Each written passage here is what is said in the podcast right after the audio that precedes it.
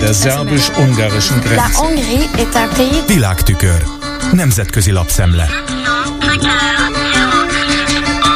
Köszöntöm a hallgatókat! Felháborító az Orbáni zsarolás, de az EU-nak fürge észjárással kell fellépnie a tömb bajkeverője körüli ügyekben, írja a Politico amerikai portál európai kiadásában Dalibor Rohács, a washingtoni székhelyű jobb középirányzatúként besorolt American Enterprise Institute agytrözt vezető elemzője. Felidézi azokat a frusztrációt tükröző kijelentéseket, amelyekkel az Európai Parlament több képviselője, így a holland liberális Sophie Intveld, illetve a német zöldpárti Daniel Freund reagált arra, hogy az Európai Bizottság feloldott 10,2 milliárd euró zárolt támogatást. Cserébe azért, hogy a magyar miniszterelnök ne akadályozza Ukrajna EU csatlakozási tárgyalásait. A bírálat érthető, hiszen a rossz hiszemű Orbán Viktor az EU-ban Vladimir Putyin ötödik hadoszlopának számít, és arra használja az uniós alapokat, hogy tovább szilárdítsa a hatalmát, állapítja meg. De hozzáteszi, a realitásoktól elrugaszkodott hiába való elképzelés az Európai Bizottság elleni perindításnak, vagy Magyarország szavazati jogtól való megfosztásának a szorgalmazása. A szerző szerint szükség volt arra, hogy zöld fényt adjanak az ukrán csatlakozási tárgyalásoknak. Ám Freundéknak abban igazuk van, hogy Magyarország még számos útkereszteződésnél képes kátyúba juttatni Ukrajna taggá válásának az ügyét.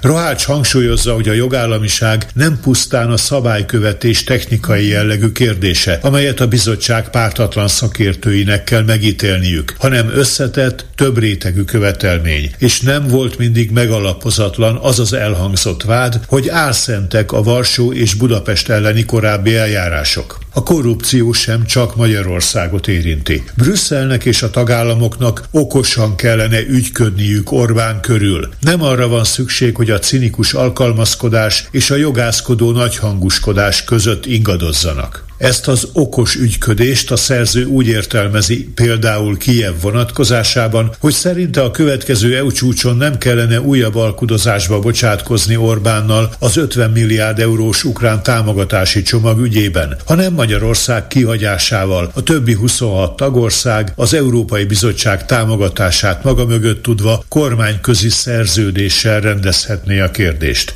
Ha vannak is határai az Orbánnal való kompromisszumkötésnek, az EP képviselők által olyannyira kedvelt igazságügyi szabálykönyvnél való leragadással Európa nem jut semmire, írja a politikó vendégkommentátora.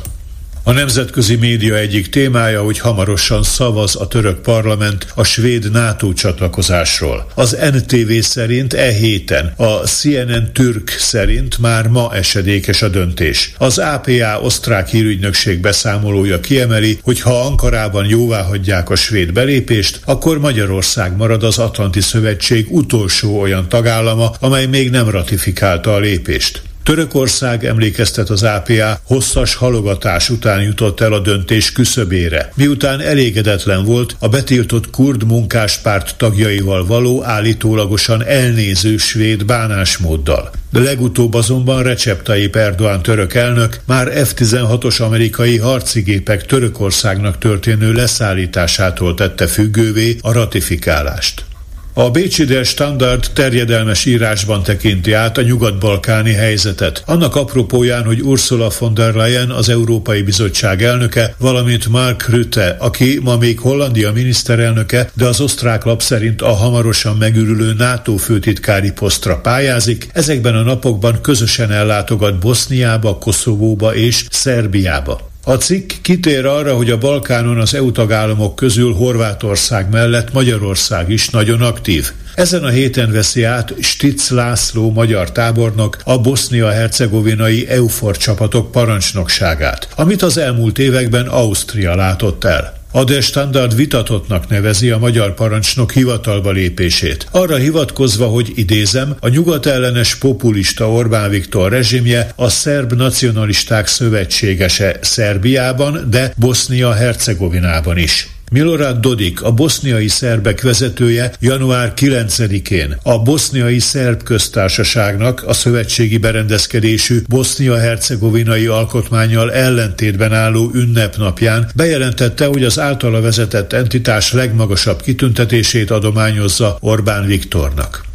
A berlini Tageszeitung, a TAC beszámol arról, hogy tegnap Brüsszelben az EU tagországok külügyminiszterei találkoztak Izrael, valamint Szaudarábia, Egyiptom, Jordánia és a palesztin autonómia hatóság külügyminiszterével. Josep Borrell, az EU kül- és biztonságpolitikai főképviselője 10 pontos béketervet terjesztett elő. Mivel jelenleg nem látják értelmét Izrael és a palesztinok közvetlen megbeszélésének, az uniós miniszterek külön-külön találkoztak Izrael Katzal, illetve Riyad el Malikivel. A berlini lap az EU tagországok megosztottságáról írva Izrael pártinak minősíti Németországot, Ausztriát, Csehországot és Magyarországot, míg a háború mielőbbi befejezését követeli Spanyolország, Írország, Franciaország és Belgium. Ez volt ma a Nemzetközi Média Szemle Kárpáti Jánostól. Köszönöm a figyelmüket.